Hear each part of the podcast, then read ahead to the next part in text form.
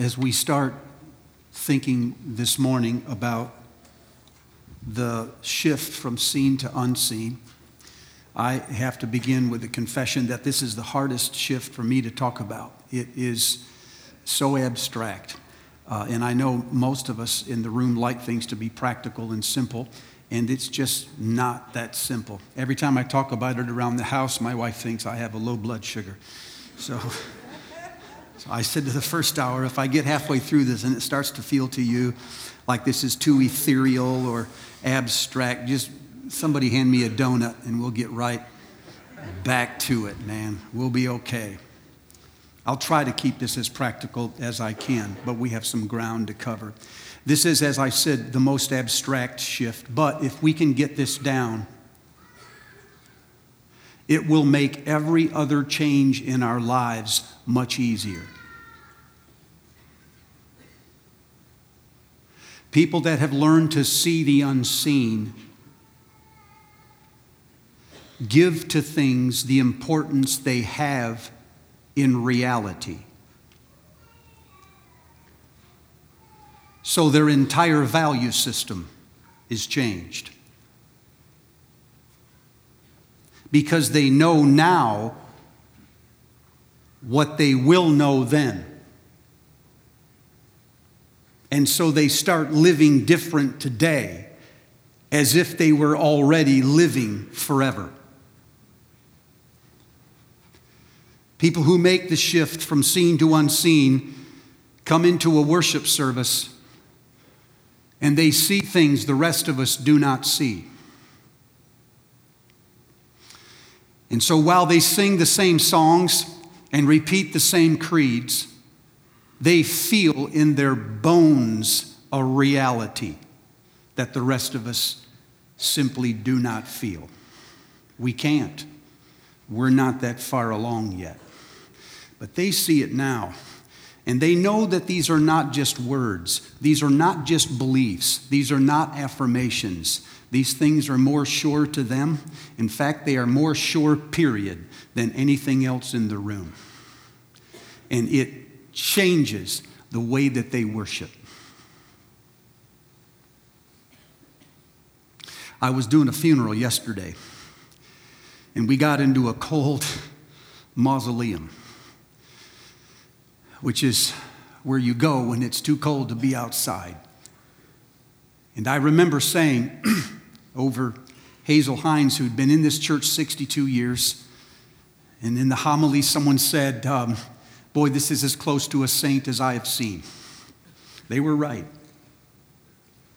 And I stood at that mausoleum and cited the words from Paul in 2 Corinthians chapter 4 he said, It is written, I believe, and therefore I have spoken. With that same faith, we also believe, and therefore we speak. For we know that the one who raised the Lord Jesus from the dead will also raise us in his presence. Therefore, we do not lose heart. Outwardly, we're getting old. We're wasting away. But inwardly, we're getting younger. We're being renewed day after day after day. For our light and momentary troubles are accomplishing for us an eternal weight of glory that far outweighs them all. So we fix our eyes not on what is seen, but on what is unseen. For what is seen is temporary, but what is unseen, say it, church, is eternal. There is a condition that physicians refer to every now and then as visual agnosia. In slang, that means half blind. A person with visual agnosia can look at something, but they can't detect what it is. There's a couple of reasons for this. One is apperceptive, one is associative, is what they say. I may look at this stool and recognize its exact shape, but there is nothing in my conscience that remembers what a stool looks like. So when I'm looking at it, even though I can define it, I can even draw it, I can't associate it with anything that I know, so I don't know what to call it. But I can describe it, I can see it. The other way is I know in my mind what stools look like, but when I look at this, this does not look like that. So I do not know what to call it because even though I know what a stool is, this is not what I know. I have visual agnosia. This is a neurological disorder. This explains why You can open the drawer when your wife says it's right there in the drawer, and you can look right at it and not see it. You have visual agnosia temporarily.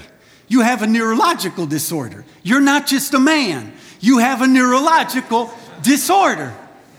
It's because when you open the drawer, you have in your mind the way something is supposed to look, and because it does not look that way, it isn't there but you're looking right at it.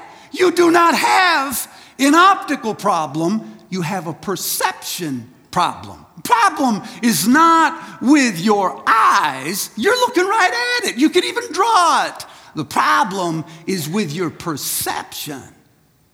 I was uh, going to see my mom uh, a couple of weeks ago, and she's in Colonial Oak. She's almost 92, and these are not great days for her. She's uh, short on memory. Sometimes in a bad day, I'll, I'll say, Mom, you could wrap your own Christmas presents, you know? Um, and on this day, she laughs about relax. Some of you are offended. You shouldn't say, she's my mother. We laugh about this. She says she can hide her own Easter eggs.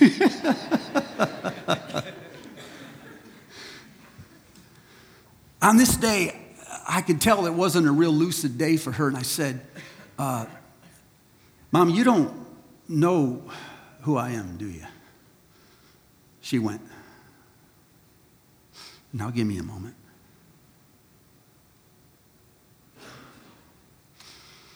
No, Steve, I don't. I'm sorry. She said, I think I'm losing my mind. I said, I think you'll be fine. Now, I understand that if I was your son, you'd try to forget that as well. But more than likely, what's happening there is she has a visual agnosia. She knows what I look like, but the person she's talking to does not look like that. And so she's not able to, it's not a problem with her eyes, it's a problem with her perception. There's a condition known as left or right sided blindness where a person with this neurological disorder will look at a plate and eat only half of it and leave the other half untouched and tell you they ate the entire plate. Because the side of their vision that is blind cannot even see that the other half still has food on it. Kids do this all the time with lima beans. They say, I ate the whole thing. It's left side of blindness, baby. I mean, for them, it's gone. Now, this is in real life, this is a real problem. You can look right at something and you can only see half of it and swear up and down that you have seen the whole thing. When we talk about the shift from seen to unseen, we are not talking about seeing things that are not there.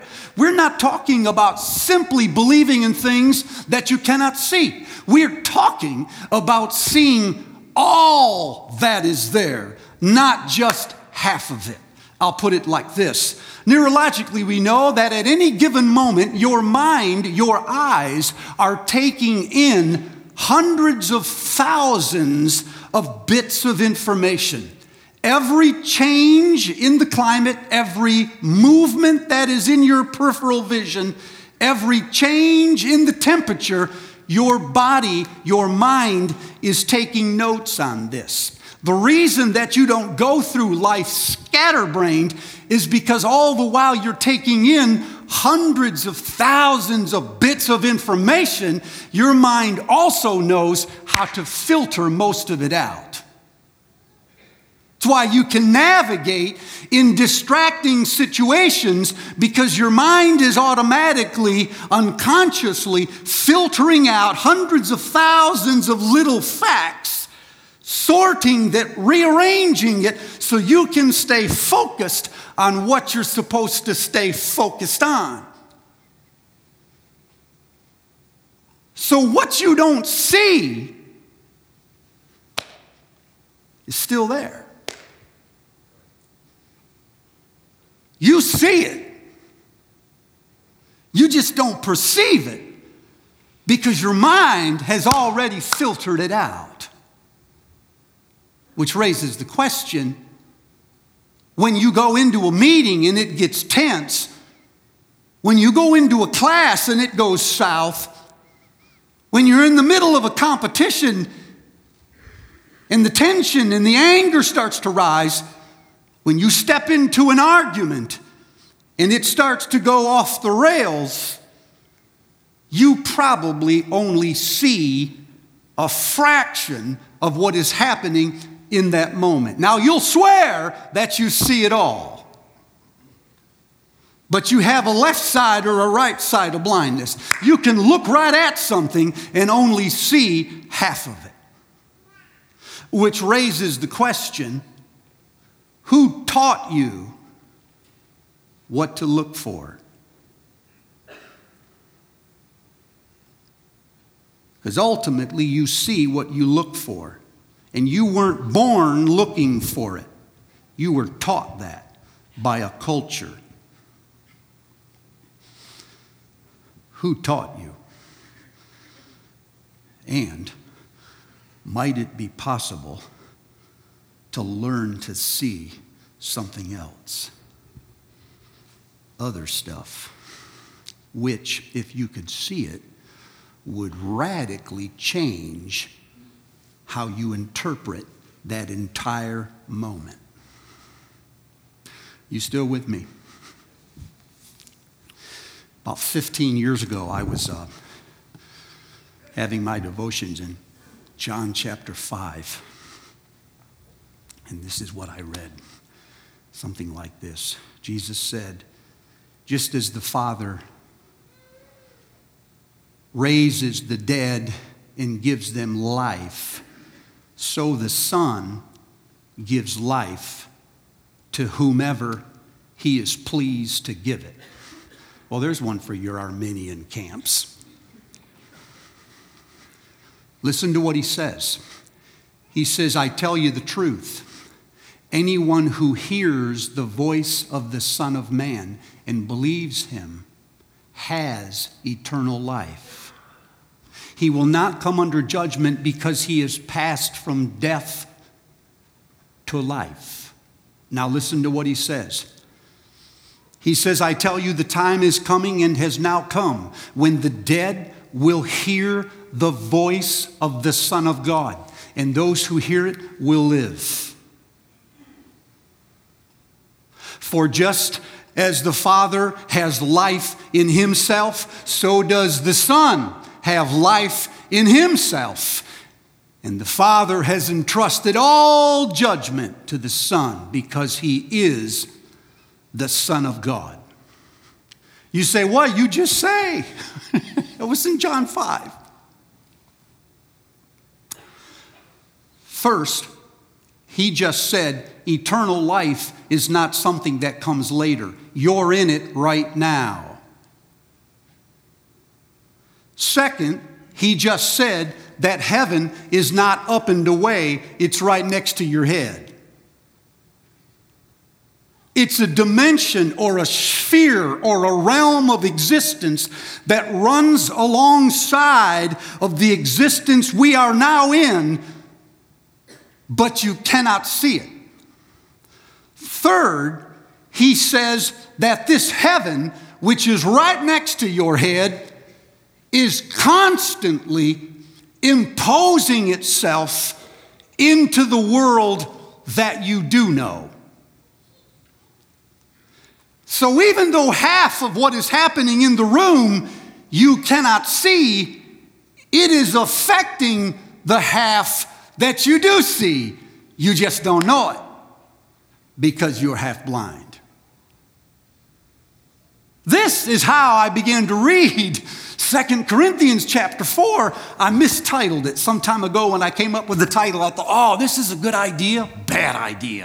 I called it nearsighted because I was thinking to myself, what Paul was saying is there are things that are temporary that are close by, and then there are things that are eternal which are out there in the future. You know, there's the material, and then there is the spiritual, there is the immanent, and then there is the transcendent. There are things human, and then there are things divine, things visible, things invisible. I had it completely wrong. What Paul is saying is there are things temporary, and there are things eternal eternal, and both of them are smack dab in front of you at the same time. One of them is not any closer than the other, and you are attuned to see only things that are temporary. You were raised and schooled and trained, and like good students, you have learned to see the temporary.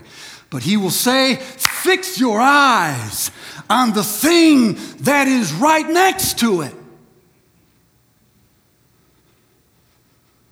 That is eternal because it is constantly injecting itself inside of things you call immediate. Truth of the matter is, the eternal is every bit as immediate, maybe more so, than that appointment you have tomorrow morning.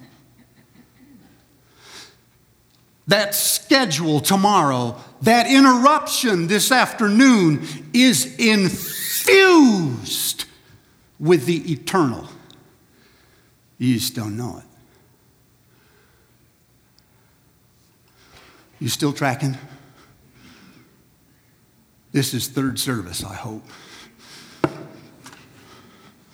Can I put my back to you and draw pictures?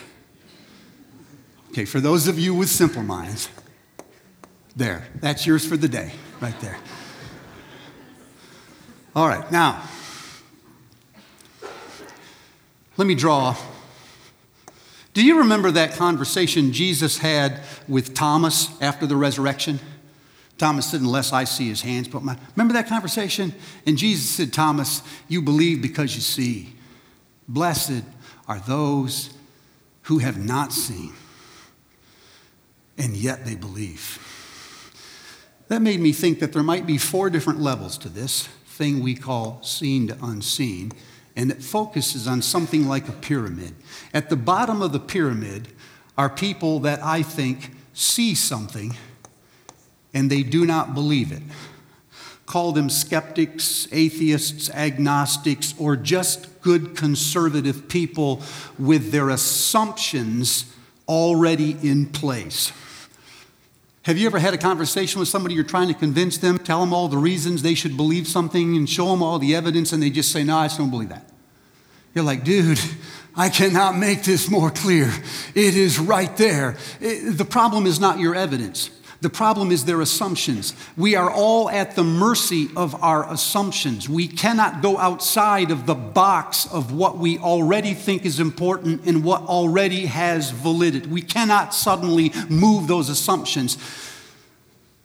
So that's a person down at the bottom who has a lot of hard dogmas and assumptions and they'll look right at something else and they'll never they'll never believe it because it does not fit within their assumptions. Then there are people who see something and they do believe it, and this I think are like scientists, and some of you are, or scholars. They're looking for reason, for evidence. They want a an argument. They're not sure they can believe it or not until somebody presents a case. When I was a teenager, I was having all sorts of questions with religion, and this is a problem when your dad is the preacher. And you're going to your Sunday school classes and you're going to church and you're asking devoutly religious people if they can answer these questions, and, and they're looking at you like you're an unbeliever. you say, I don't.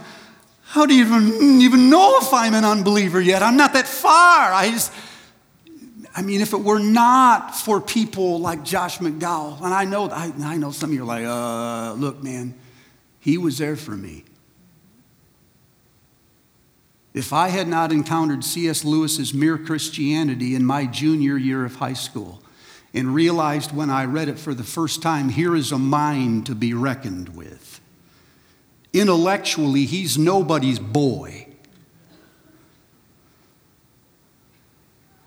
And he has come to rock solid beliefs, albeit through his own bout with skepticism. And this is a person I need to. If it were not for Ravi Zacharias' Veritas lectures at Harvard University, which I listened to again and again and thought to myself, I don't know all that other stuff, but these people are arguing a cogent case for the faith that all those church people are singing about blithely every Sunday. There's something under it. Even if they don't know it, there's something under it. And they helped put my feet on something solid. So now that I could see it, I could understand it, I could start to put a little weight on it. Oh man, that was a beautiful moment for me. Then there are people who believe in what they cannot see. This is what Jesus said to Thomas. He said, Thomas, you are like the other disciples. They saw the resurrection and so they believed in it because they saw it. If That's what you want. It would have been so much better, Thomas, if you just could have believed when you could not see.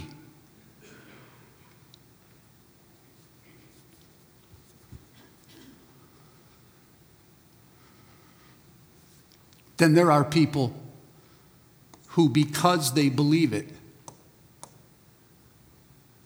they see it. Let me say it again. What they see, they're not making up. It's actually happening in real time. Coming from an eternal world others know nothing about, and it is affecting what is happening in that room. So, what is necessary? And by the way, can I just point out for a moment, some of us, even in college church, I think in church, some of us live in this first level. And, and we're really shy about this. There's a lot about our religion that we don't actually believe. We just know we're supposed to believe it. And so in church, we say we believe in stuff we cannot see, but in reality, we don't actually believe it. Because if we had to put weight on it or skin in the game, we would never do it. So we fake it as long as worship is going on. And then, as soon as the benediction, go back to our unbelief. And what happens is we live in a split world church where I believe in a bunch of stuff I cannot see, and then my real life where I don't actually believe most of it. If some of you are in this place, first own it, man. Don't fake it, even in church. I know it's, a, I know, in church, unbelief is like a germ in an operating room. Everybody just, they're all over it. But you don't worry about that. It is better for you to be honest with yourself because if nobody else gets it, God does, and tell other people around you, people with good, bright minds and sensitive hearts. I'm having a hard time believing a lot of the stuff I am supposed to believe. And God has just littered this congregation with beautiful people whose lives will influence you. But you have to be honest about those things. So, what is necessary in the first stage is humility. You just have to be able to say, I don't know for sure. What's necessary in the second stage is reason. Oh, as I said, thank God for smart people who can articulate things and come to sound reason what I can't make sense of because they will give you something to stand on. What happens in the third stage is faith. I begin to believe in something because I was told it, not because I can see it. It's a different kind of authority. And what happens in the fourth stage is discernment.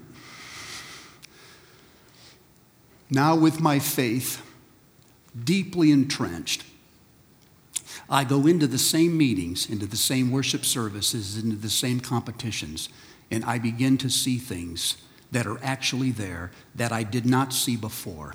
And now, with powers of discernment, I can tell you what is really happening, not just what everyone else sees. Are you still tracking? We're almost done. Hang on. I told you this was heavy. Anybody got a donut? Couple of observations. Notice that you, you really have to uh, you really have to take the steps. You, you, you cannot suddenly drop yourself in the middle of level three because you think you're supposed to be there. You just got to say, dude, I'm not there. Hopefully I'll get there, but I'm not there yet. Second observation is when you move from the lower half to the upper half, the game changes. What's key in the first two levels is proof. Did I just write proof? Yes. Now, listen, what's key in the top two levels is revelation. Paul said, It is written, I believe, and therefore I've spoken. And with that same confidence, we also believe, and therefore we speak. But people, there is nothing to believe unless something is revealed to you. But the moment God utters it, you latch on to it, not because of your reason, but because of your loyalty to the one who said it. Some of us are high on intellect and low on loyalty, such that when we enter a crisis, and it challenges the things we believe in. It's like God has to prove himself all over again. He must wonder sometimes, it's been 40 years, Steve. Are we still here? Am I really evidence and are you really a scientist? Or have you considered that if I even exist at all, I may know things that you don't know. Because you are not in a position to know them. You just aren't. God love you. You just don't have all of the information. So at some point, you will have to believe what I said or not believe it. As long as I believe that the only eyes I have are in my head, I'm stuck in the lower half. But Paul said, My prayer for you is that the eyes of your heart will be opened.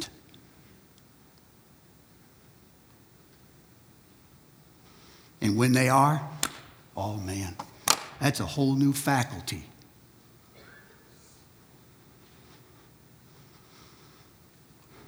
When they are, you will know the hope to which you were called.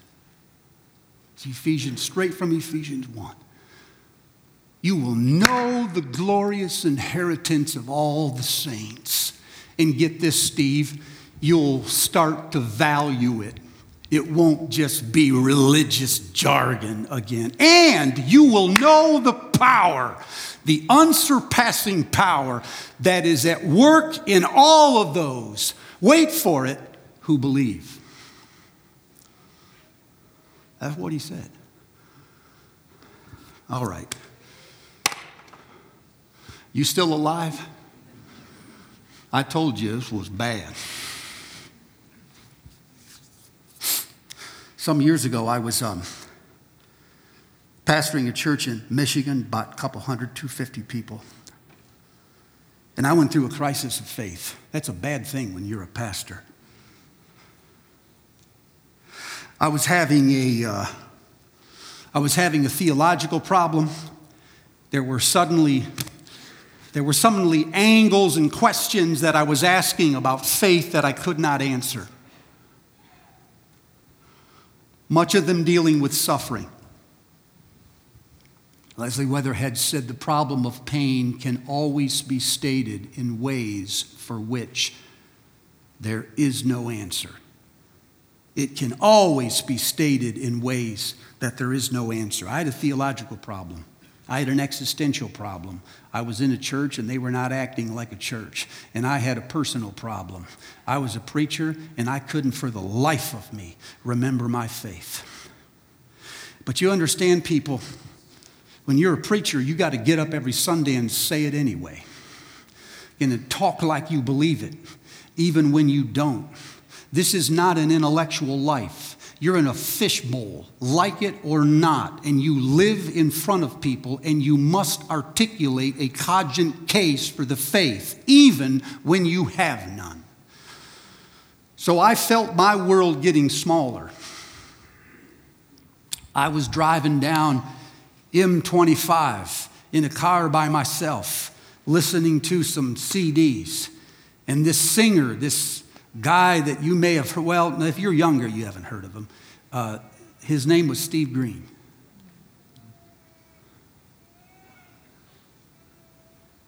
And he was singing a song called We Believe.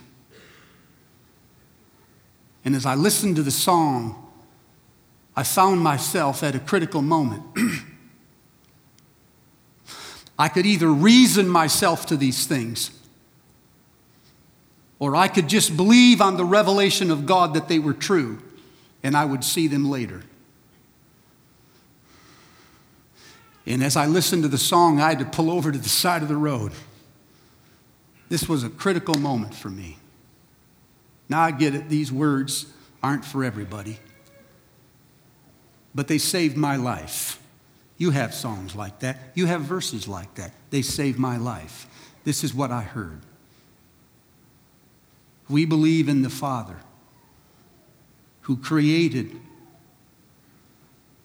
all that is.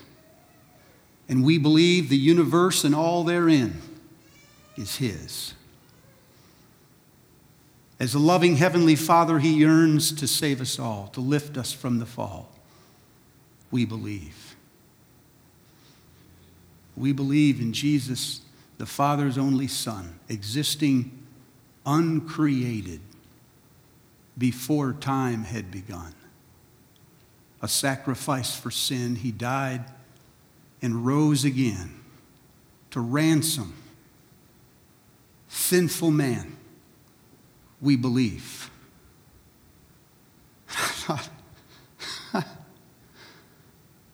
I don't even know what he just said. We believe in the Spirit who makes believers one. Our hearts are filled with his presence. The Comforter has come. The kingdom unfolds in his plan, unhindered by quarrels of man. The church upheld in his hand. We believe. And right here's where I pulled over. Though the earth be removed and time is no more, these things are secure, God's word shall endure. Whatever may change, these things are sure. We believe. So if the mountains be cast down into the plain, when kingdoms all crumble, this one remains.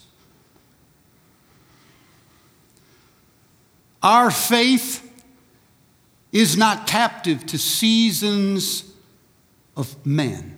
with our fathers we proclaim. We believe our Lord will come as he said. The land and the sea will give up their dead. His children will reign with him as their head. We believe. I couldn't prove any of that. And I still can't. I made a decision alongside M25 that I was not in a position to know these things. And while I do not believe there is anything such as faith apart from knowledge, there are clearly places reason can't take you alone. You are not in a position to know them yet. You just have to trust the one who said them.